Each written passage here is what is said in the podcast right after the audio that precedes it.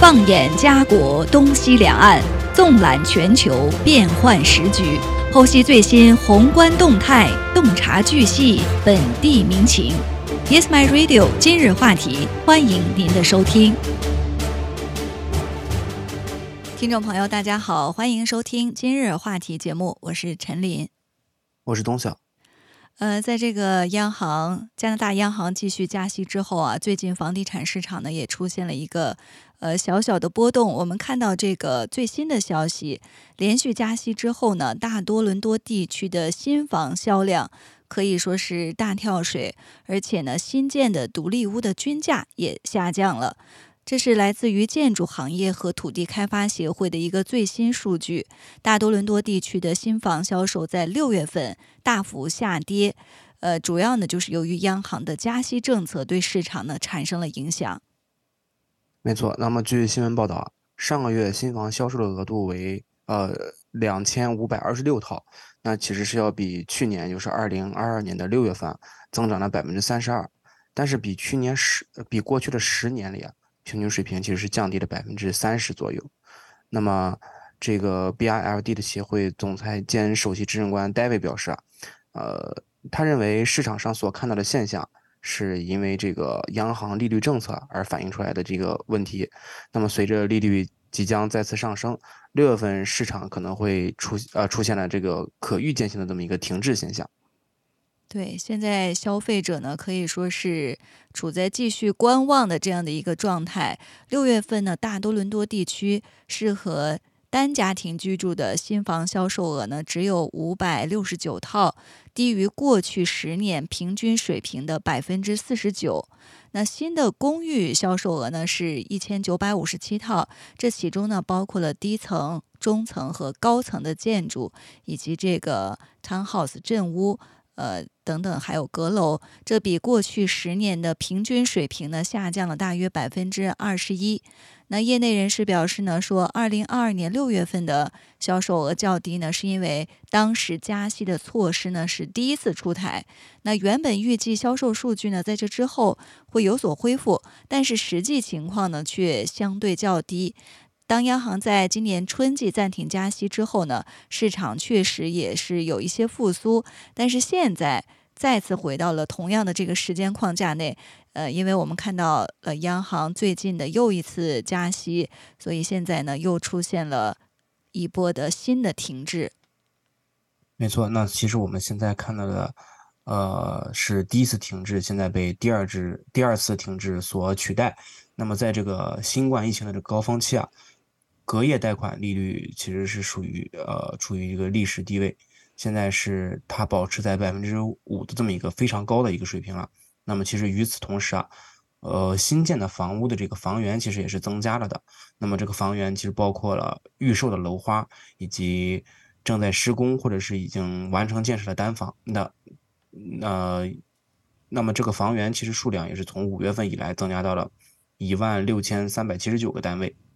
这个其实也是反映出销售量正在下降，因为业内人士表示啊，他说目前这对价格还没有产生显著的影响，嗯，新房的价格仍然较为稳定，但是这个较为稳定是打引号的稳定，所以说未来的业业内人士其实也是表示，未来这个房价的这个市场可能也不是很看好。嗯，没错，我们看到在过去一年内，事实上这个新建公寓的基准价格呢是已经下降了百分之八点四，现在的。新公寓的基准价格呢是一百零九万，那么新的独立屋的基准价格呢，在过去一年内也是下降了百分之六点九，均价呢现在是一百七十一万。呃，业内人士表示呢，说现在迫切需要更多的供应来解决住房短缺的这个问题。那唯一没有处于停滞状态的，就是现在加拿大的人口增长，还有就是对住房的需求增加，所以。这是一个结构性的挑战，呃，未来房房地产市场会出现怎么样的一个变化和波动呢？我们也继续观察。现在价格似乎呢出现了一些松动，销售量呢是明显的下降，呃，但是随着不断的人口的涌入，住房需求的增加，所以在市场上呢，大家肯定会看到一个平衡。呃，未来的房价呢是向上还是处于这个不变或者是下降？其实现在呢还很难确定。呃，当然要看这个加拿大央行的这个加息呃利率的政策。那我们知道，加拿大近年来呢也是物价飙升，虽然近期的这个通胀率呢已经回到了央行的目标范围，但是央行呢目前仍然是处于对抗通胀的这样的一个模式，而且，呃，很多人判断啊说有可能央行在短期内还会继续加息，而不是降息。那么加拿大的统计局啊上周的报告其实表示称说六月份的这个通胀率。其实已经降至了百分之二点八，那么也是远低于去年夏季创下的百分之八点一的这个峰值。那么在这一数字落在百分之一到百分之三这个通胀目标之内啊。为此，这个也是呃，财长方慧兰也是说，这是七国集团中通通胀率最低的这么一个时间。那么央行的行长在七月的加息之后表示说，尽管尽管这个通胀率在持续下降，但是他警告。说央行其实准备在必要的时间进行进一步的提高利率。那么经济学家其实大家都知道，这个货币政策存在一定的滞后性，这也就意味着加息可能是需要一到两年的时间内才能够完全影响到这个经济。嗯，所以现在央行呢也是内部有分歧啊，鹰派这一派的态度呢，呃也是令人困惑。呃，他们的想法就是为什么在通胀呃这个。大幅下降的情况下，还要进一步加息。那根据报道呢，说答案的一个关键因素就是加大央行承诺达到这个目标区间的终点，也就是央行的通胀目标呢是百分之二。呃，之前这个定的区间是百分之一到百分之三，那么中间点呢，终点啊就是百分之二。那目前最新的这个通胀数据，六月份的通胀率呢是百分之二点八，那距离百分之二呢还是有一定的距离。央行的这个最新预测表明说，去年呢在通胀方面取得的稳步进展呢将会停滞。目前预计。加拿大明年的通胀率呢，还是会徘徊在百分之三左右，到二零二五年年中才会降至百分之二。所以这也意味着要恢复到这个目标水平，呃，百分之二，比此前预计的时间呢还要推迟六个月。所以大家也预测，央行呢在这个期间，呃，至少还是维持现在的一个高利率，不会出现降息这样的一个决定。没错，那么央行现在以这一项新的预测为加息做一个辩护，这也表明利率可能会在更长时间内保持一个较高的水平。那么私营部门的经济学家也是提出说，预计啊这个通胀率回到百分之二是一个略有挑战的这么一个现象。那么在此这个过程中当中啊还会出现一些起伏，这是因为衡量潜在价值的这个呃价格压力的核心通胀率指标依然处在一个高位的。如果说啊，比如说剔除了汽油价格，那么加拿大六月份的通胀率其实应该为百分之四。嗯，那么央行密切跟踪的两项首选核心通胀指标，其实也显示通胀并没有看上去的那么样，呃，缓解的那么快速和透彻。那么上个月其实分别徘徊在三点七和三呃三点九之间。那么到目前为止啊，加拿大的经济表现已经超过了央行和预测者对二零二三年的这么一个预期。嗯，对，我们看到，在最近的这个通胀数据的具体分析当中呢，为什么会如此快的降到百分之二点八？主要就是汽油价格的呃下降，跟去年同期相比出现了大幅的下降。另外呢，就是二手车市场的价格呢也出现了回落，所以这两项呢对于通胀。率的下降呢，起到了至关重要的作用。但是如果细分来看呢，其实，在超市的食品价格、杂货价格呢，通胀依然是很高。所以大家在去超市购买日常用品的时候呢，依然感觉到这个价格，呃，处在高位，并没有像这个央行所。统计的通胀呢，已经回到这个百分之二点八的水平。比如面包呀，还有食品等一些必需品的价格，事实上呢，通胀率就是价格上涨的幅度呢，达到了百分之十。呃，所以呃，目前这个通胀率啊，很多人也说只是反映了一部分的现象。事实上，对于普通大众来说，通胀率呢依然是处于这个高位。当然，央行的这个激进加息的举举措呢，也是遭到了很多人的反对。呃，比如说是劳工组织，还有一些呃左倾的经济师，他们表示说，加息呢是对。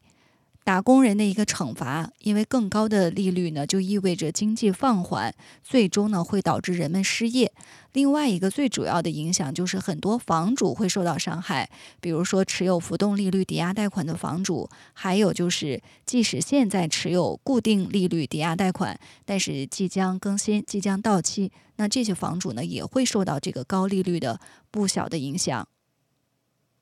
没错，那业内人士也表示说。上周发给客户的一些报告当中啊，也阐述了加拿大央行在通胀问题上，其实其实更倾向于采取鹰派而非鸽派的这么一个政策的原因。说给加拿大央行的两个选择，那么通货膨胀或者是经济衰退，央行随时会选择经济衰退。原因是因为央行有很多经验和有效的工具来对抗衰退，但通货膨胀上升预预期是通货膨胀的一个预期上升啊，是央行最可怕的这么一个噩梦。没错，央行也在各个场合表示说，考虑到通胀已经非常高，所以他更加担心的就是通胀可能比预期更具粘性，而不是全球经济衰退的风险。呃，所以业内人士也预计，央行呢可能会在九月份再次加息。呃，但是届时这个反通胀的力量呢就会变得无法忽视。呃，我们也再看一看啊，九月份。央行会做出什么样的一个决定？呃，接下来呢，我们再来关注一下即将举行的一场全世界的体育盛事，就是第三十一届世界大学生夏季运动会。呃，今年呢将在七月二十八号正式启幕，举办地呢是中国的成都。那我们看到啊，现在呃来自全球。各国还有地区的一些代表团呢，已经是陆续入驻了成都大运村。呃，还有几天呢，这个比赛即将开启。那在这里呢，我们也给大家报道一些大运会的一些呃最新消息。呃，比如像这个篮球、乒乓球、水球的门票呢，现在已经开始销售了。本届大运会的比赛呢，共设有十八个大项，二百六十九个小项。呃，所以在七月二十三号。篮球、乒乓球、水球这些项目的比赛门票呢，已经开始销售了。呃，那在成都的居民观众比较幸运啊，因为他们可以直接通过第三十一届世界大学生夏季运动会的官方票务小程序，或者是官方票务网站、线下官方门票呃服务网点，通过这些渠道呢，就可以即时购买，可以去呃这个观看大运会的比赛。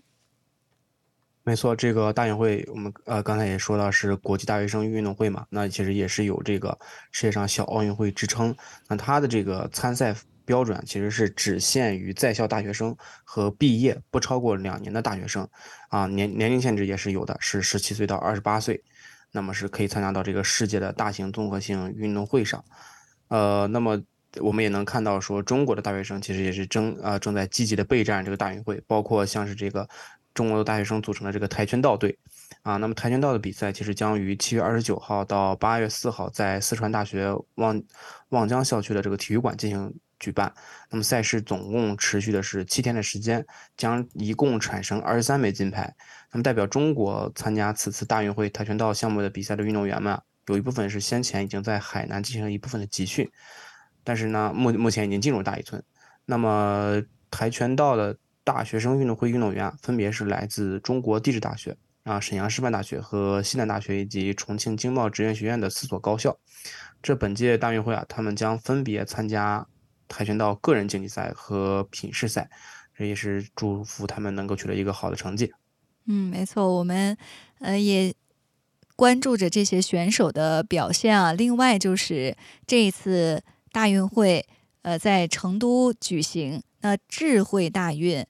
呃，这个关键字啊，关键词也是备受关注。因为从大运会筹备以来呢，科技元素可以说是成为一大特色，因为它给参赛还观呃还有观赛者呢都提供了更多的便利，同时呢也是真正的展示了成都这座这座城市的科技实力和创新活力。比如我们看到这个报道啊，在这个大运村里已经开启了无人驾驶的呃接驳车，还有呢就是这种。呃，现代感满满的一些科技，呃，比如说这个，就说到这个无人驾驶的车辆，它就配备了八颗固态激光雷达，还有各类的毫米波雷达、摄像头等等传感器，这样呢就可以保证在二百米的感知范围之内呢，实现三百六十度。无盲区全面感知，而且整体的反应时间呢非常短，只有零点一秒，是人类驾驶员的三倍以上。这样呢就可以保证为整个大运会的运动员还有嘉宾提供更加安全的出行。另外呢，也是科技感满满的这个智慧出行体验。没错，那这个科技啊，不仅是在为运动员服务和出行方面进行一个升级，其实也是非常有利于大学生运动会的整个比赛项目过程当中的。就拿射击这个项目来比赛，嗯，射击比赛这个项目来举例吧。那么成都射成都射击场馆中啊，中心将包括呃十米气手枪、十米气步枪、二十五米手枪和五十米步枪三种姿势的这么一个射击项目，最终决出十八枚金牌。那么，科技也是为这个比赛注入一些新的活力。比如说，运动员们的枪械管理是这个我们知道是这个安全办比赛的一个重点的工作嘛，因为枪械是非常危险的，尤其是在中国是一个管制的状态。那么，枪弹库其实它是通过人脸识别、芯片识别和 X 光机共同组组成一套安全系统、安检系统，也是可以确保这个教练员和运动员在人枪弹分离的。安全前提下，快速有效的通关和出入库。此外，在这个赛事筹办之初啊，射击场馆对这个对标国际标准，并且结合中国的这个枪械管理条例，引入了智能枪弹柜。那枪和弹分离存放，双向安检，以确保这个安全。在射击场馆的三个预赛场馆和一个决赛场馆中啊，还搭配着一套电子靶系统。它是利用这个激光扫描的方式，能够快速并且准确的来判定子弹穿透靶心的瞬间，并且第一时间就给出具这个分数和排名。嗯，确实，这个科技的注入也让比赛呢进行的更加安全，更有可看性。呃，大运会这一次呢，也是给我们展示了一些新的科技和人类的智慧。呃，现在成都的市民啊，最最高兴，因为他们可以近距离的观看比赛，也以多多种多样的方式呢来迎迎接大运会。呃，整个城市呢现在都是运动的氛围。呃，在成都呢也构建起了这个微网十格这样的一个治理体系，可以推动社区共同呃治理。这个办比赛呢也。有一些惠及民众的措施，改善着他们的居住环境，呃，生态环境，而且打造出了很多条特色街区，这样呢，也可以吸引更多的游客，呃，前往成都，呃，让这个游客呢在成都有不一样的生活体验。那这一次呢，我们也看到这个成都大运会也推出了这个吉祥物，那肯定大家猜一猜，这个吉祥物肯定就是呃熊猫。呃，所以很多人呢也是冲着这个，为了去看熊猫，现在呢也是抵达了成都。呃，另外呢，大家其实说到这个成都，呃，肯定也能想到一些这个文化的产品，千年的文化。呃，比如说这个发源于四川的蜀锦，呃，就是锦缎的锦啊。很多人可能听说过，那就在这次大运会上呢，也是将闪耀出场。大家知道这个蜀锦呢，距今已有上千年的历史。那四大中国名锦就包括云锦、宋锦、壮锦，他们是合称为四大名锦。那这是一种传统的织造技艺，呃，这次呢也是和这个世界大学生夏季运动会呢。联手来向世界展示这一非物质文化遗产的独特魅力，同时呢，也寓意着通过这种千千年丝绸之路上的这个传统文化来沟通中外、沟通东西、连通世界。说，那其实这个成都古蜀蜀锦研究所的所长胡光俊先生也是在这个大运会上展示了大运会奖牌是这个绶带纹样，其中啊就有这个芙蓉花、太阳神鸟、七歌盘以及大运会的会徽。那么蜀锦啊是兴于这个春秋战国时期，繁盛于汉唐，因它产地是蜀地而得名。那么古时古时候啊，蜀国。桑蚕养殖业是非常发达的，那么第一国王名号蚕丛，其实也象征着对蚕的这么一个崇拜。那么三星堆啊遗址出土了青铜立人，像青铜立人像服饰上面就有蜀锦，蜀锦的特征。那么金沙遗址出土了有丝织品的印痕啊，包括成都百花坛出土战国时期青铜壶，也是刻有采桑图的这么一个图案。啊，不同时期出土的文物仿佛都讲述了蜀锦在这片土地上的一个起源与发展，所以说这也是刚才提到的，呃，拥有上千年历史的蜀蜀锦的这么一个证据。嗯，对，我们知道这个唐代诗人杜甫他的诗作《春夜喜雨》当中啊，就有这样的呃诗句来描述春雨之后，呃，成都繁花似锦的美景。呃，大家都知道这个著名的诗句“晓看红湿处，花重锦官城”。呃，所以早在汉代呢，成都就有蜀锦的专管机构，叫锦官。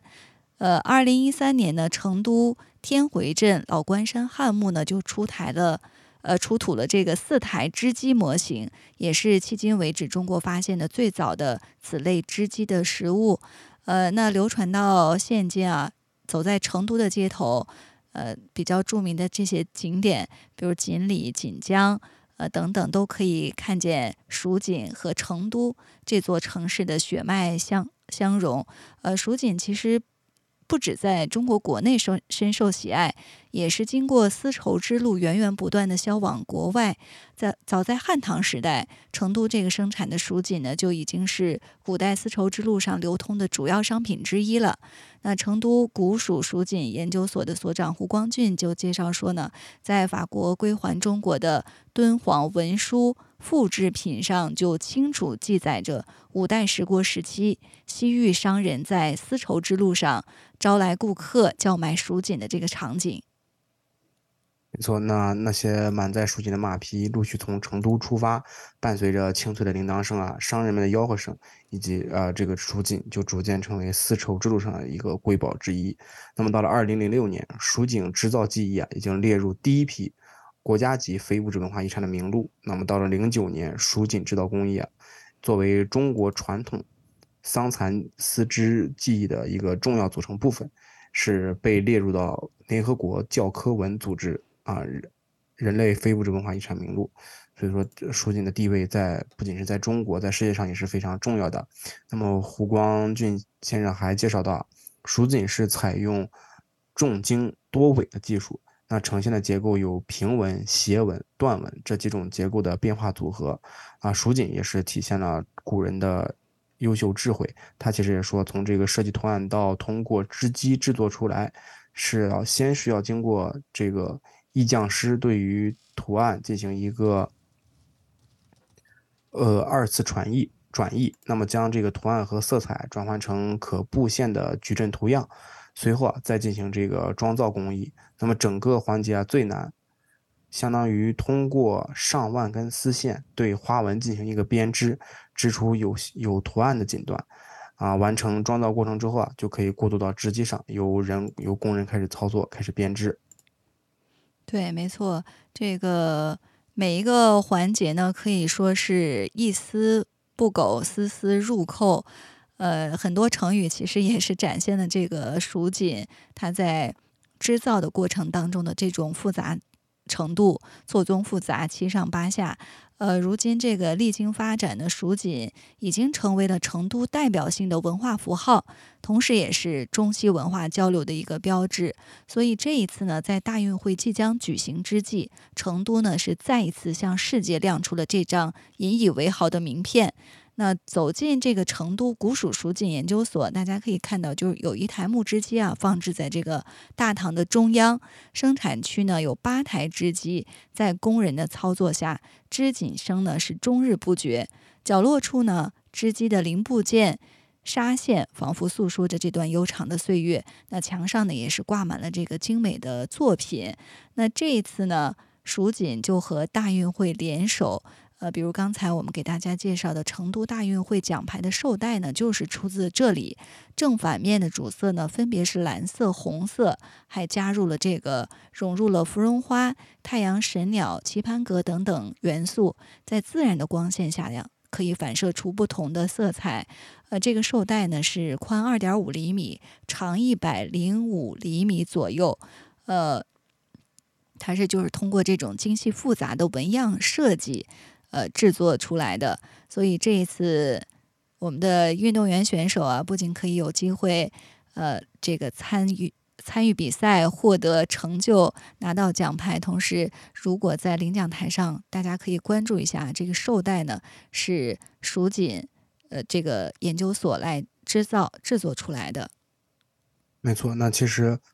也是借助这一次大运会吧，把这个蜀锦制造制造的技艺啊。再一次推向全国、全世界，那也是非常棒的。那么，以同款蜀锦绶带元素设计成的这个成都大运会的主题邮品啊，是邮票的邮，呃，蜀色锦梦也其实是吸引了很多蜀锦爱好者的关注。那么，中国邮政有限公司成都分公司啊，就是呃有也表示说，整个。蜀色锦梦的礼盒是分为三个部分组合而成。第一部分是大运会的主题的立体模切画面，第二部分是缩小版的蜀锦绶带，第三部分则是以邮票文化为主的蜀锦邮册。那么蜀锦其实是整个成都独有的这么一个名片，设计这一套礼品之初啊，也是能够想说体验这一个特色，但是又同时能够体验体现大运会。所以这个再加上奖牌绶带这个元素，所以就很好的融合成了这么一个礼品的盒子。所以说，当大家感兴趣的朋友啊，可以是走入的这个成都大运会特许商品店，那么就有这么一款唐装系列的呃吉祥物，叫做荣宝，其实也是穿上了蜀锦特色纹样的这么个衣服。嗯，没错，这次的这个吉祥物呢是。小熊猫叫荣宝，那么它也是穿着这个蜀锦特色的纹样的衣服。呃，那据这个成都纺织高等专科学校，呃，纺织工程学院的副院长胡雪梅介绍说呢，他的这两他身上的这两款两款唐装呢，是由蜀锦非遗大师、专业教师、非遗文创社团，还有各类文创企业构成的蜀锦创意产品研发团队呢共同设计制作的。呃，这些年呢，成都纺织高等专科学校呢，也是以蜀锦为依托，搭建了蜀锦织造技艺的传承和创新的平台，建立了蜀锦织造技艺技能人才的培养体系。那四川省省级蜀锦织造技艺大师。马德坤呢是学校大师工作室的负责人，呃，在他的带领下呢，现在也有越来越多的学生对蜀锦的技术还有纹样设计感兴趣，已经加入到学习的队伍中来。没错，那整个呃蜀锦啊，其实是呃蜀锦制造技艺也是是中国的老祖宗留给后人的一个宝贵的财富。那么在今天是仍然展现出了它丰富的生命力。那么，为了让这个蜀锦能够走入更多的人生活，这个这本次大运会期间，他们保留原有的奖品、装饰品等设计方法，呃，设计方向外，还结合当下的这个现代生活的方式以及时尚流行的一个趋势，从室内软装饰品到文具，或者到小家电，或者到一些科技产品领域啊，呃，进行这个产品的设计研发。所以说。在未来，可能大家在生活当中的各个领域和各个细小的方向，以及身边的各个物件，都可能会看到蜀锦制造技艺的这么一个风格和特色融入到生活当中。嗯，没错。呃，现在随着中国的这些文创产品不断的创新，呃，我们看到。包括我们海外的很多华裔民众呢，也是对这种文创产品越来越感兴趣。所以这一次呢，成都大运会和蜀锦进行结合，就是一个非常成功的，呃，能够将中国的文化向世界展示的一个案例。呃，这一次呢，很多的外国游客都前往成都来观看大运会，他们也是可以看到这种蜀锦的呃制造过程。参观一些蜀锦的呃织造机，可以感受到这个蜀锦的文化魅力。呃，同时呢，我们也看到啊，这一次成都大运会临近，呃，很多的成都市民，我看到在网上也是晒出这个大运会的盲盒，呃。让很多这让大运会呢更加的贴近民众。那其中呢有一本小册子，就是大运英语一百句，呃，这是大运会盲盒附送的礼物之一。所以现在很很多的成都市民啊，就像我们当年零八北京奥运会的时候，很多的北京市民随便都可以。呃，说两句英语来欢迎来自世界各地的游客一样。那现在成都的市民呢，也是在学习这个一百句英语日常会话，比如呃问候啊，简单的问候，还有交通、住宿、餐饮、购物、旅游等等很多内容都可以在小册子当中找到。所以不少的民众呢，也是在这个社交平台上，我看到他们分享了这个自己学习大运英语一百句。呃，学习或者是背诵，当好成都大运会的东道主。那一些社区呢，也是开设了这个大运英语培训班，提高社区居民的英语能力。每一个成都市民呢，都是成都文化的一张名片。所以，我们也呃欢迎啊，收音机前如果有听友，您恰好正在中国国内旅行，那不妨呢可以试着安排一下计划行程，前往成都来。不仅是观看大运会的比赛，同时呢，也是感受成都这座城市的魅力。那今天呢，我们今日话题到这里就结束了，非常感谢大家的收听，下期节目再见。谢谢大家。